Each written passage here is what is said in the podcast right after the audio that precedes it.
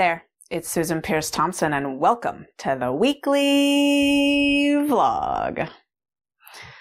So, every five years, the United States renews and reviews and updates its U.S. dietary guidelines. This gets done by the U.S. Department of Agriculture and the Department of Health and Human Services. And it just happened. I don't know if you know that. It just happened. Every five years it happens, and it just happened. And these guidelines are pretty important in that, uh, for example, school lunch programs are based on them, um, that kind of thing. And so, yeah, a little over a month ago it happened, right at the tail end of December 2020. And uh, the the committee that revises the guidelines um, has an advisory committee uh, of 20 scientists and doctors, academicians, medical doctors, uh, to advise them on the science and, uh, yeah, give recommendations. And that advisory committee unanimously recommended that the US dietary guidelines cut their recommended daily max of added sugar from 10% of the daily diet, 10% of the calories in the daily diet, down to 6%.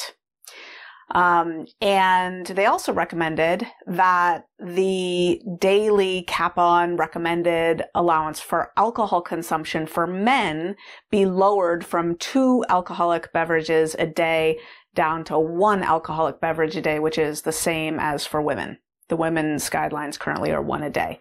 Uh, and they said, yeah, lower the men's guidelines down to that. There's good evidence that uh, drinking um, drinking even as much as two drinks a day for a man contributes to uh, a whole slew of cancers and uh, all cause mortality, increases all cause mortality. And there's all kinds of evidence that uh, eating 10% of your daily calories from sugar increases risk of type 2 diabetes and obesity and hypertension and all sorts of things. And uh, the USDA and the Department of Health and Human Services um, ignored or rejected that advice and kept the guidelines as they are.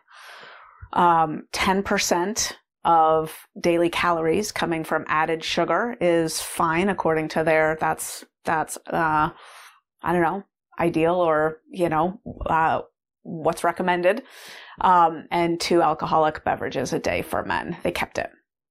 Um, you know, and they were asked, you know, any chance that business interests, lobbying from business interests played into your decision? And they responded something like, well, in as much as business interests may have helped us to uh, interpret the science, make sure that the science was being interpreted accurately we listened to them or something like that. And and their their response was uh, upon our review we don't think the science uh, merits making this change or whatever which is what the business interests had said. Um, the scientists the scientific advisory committee said yeah that's actually what the science says.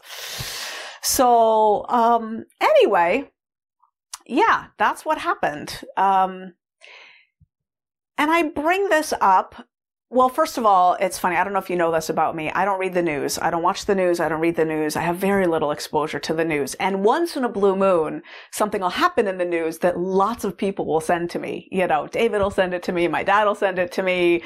Um, you know, a couple people on the Bright Line Eating team will send it to me. And this was one of those things. Several people sent this to me like, Hey, check this out. There was an article in the Wall Street Journal about it.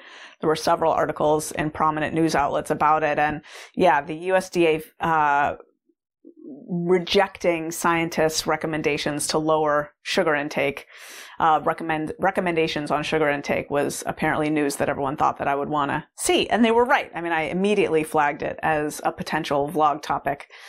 Um, you know, I'm not surprised. I'm not surprised. I don't know if you know this, but the USDA is in a really um, they're in a, I, I don't want to say they're in a tough spot. They're in an unwinnable position because on the one hand, they're charged with um, issuing dietary recommendations and thereby promoting and safeguarding the health of the American population. And on the other hand, they're also charged with safeguarding the interests of the United States agriculture industry. And currently, the United States agriculture industry um, is largely devoted to uh, subsidized crops like corn that's not really edible. It's actually just used for animal feed and for making high fructose corn syrup.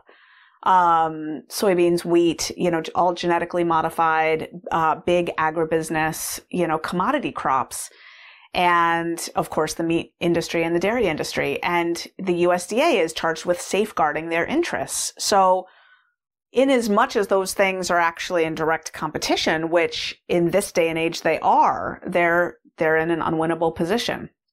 Those things, in my opinion, should be separated out, right? Uh, pro- safeguarding the interests of these industries is not the same thing as promoting the health and well-being of of the population. So. Um, I'm not surprised. And I guess from a bright line eating perspective, what I think about that is that I'm really grateful that Bright Line Eating gives us a solution that works even within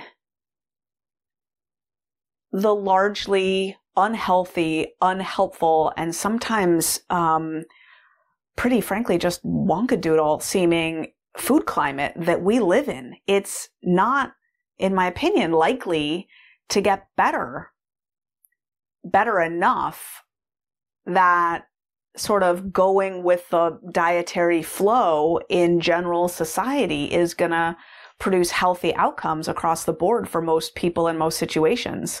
As we're seeing, you know, obesity rates have continued to increase in recent years and 70% of Americans are overweight or obese. And I think the latest obesity numbers themselves are 42.4%, I think, of US adults are obese. So we can't wait for the food climate to get better.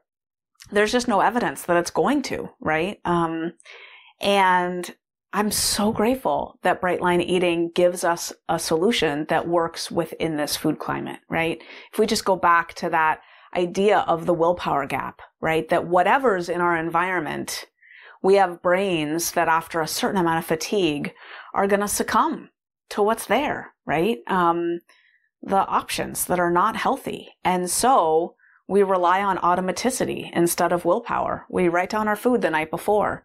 We eat only in exactly that. And over time, we automate that habit, that, that ritual, that, that flow of habits, right? After, after dinner, writing down our food, the next day before each meal, just consulting that book and saying, okay, what am I, what am I going to eat? And it really boils down to being that simple for someone who does bright line eating. And within that set of habit stacks or like behaviors, what's going on in the outer climate of the food world, whether it's what our family is eating or what our friends are eating or, you know, that it's someone's birthday in the office and they've brought in food for everyone to eat or whatever. You know, or the USDA is, you know, failing to adjust its dietary guidelines to decrease the amount of added sugar that they recommend people eat.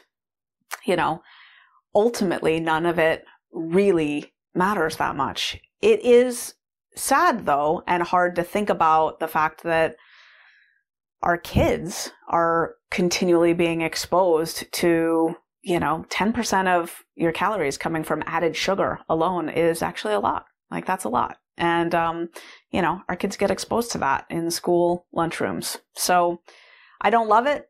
I'm not surprised. And I'm really grateful for what we have here at Bright Line Eating that is relatively impervious to the guidelines that are or are not supporting our health and well being. So that's what they've done out there. And this is what we're doing in here. That's the weekly vlog. And I'll see you next week.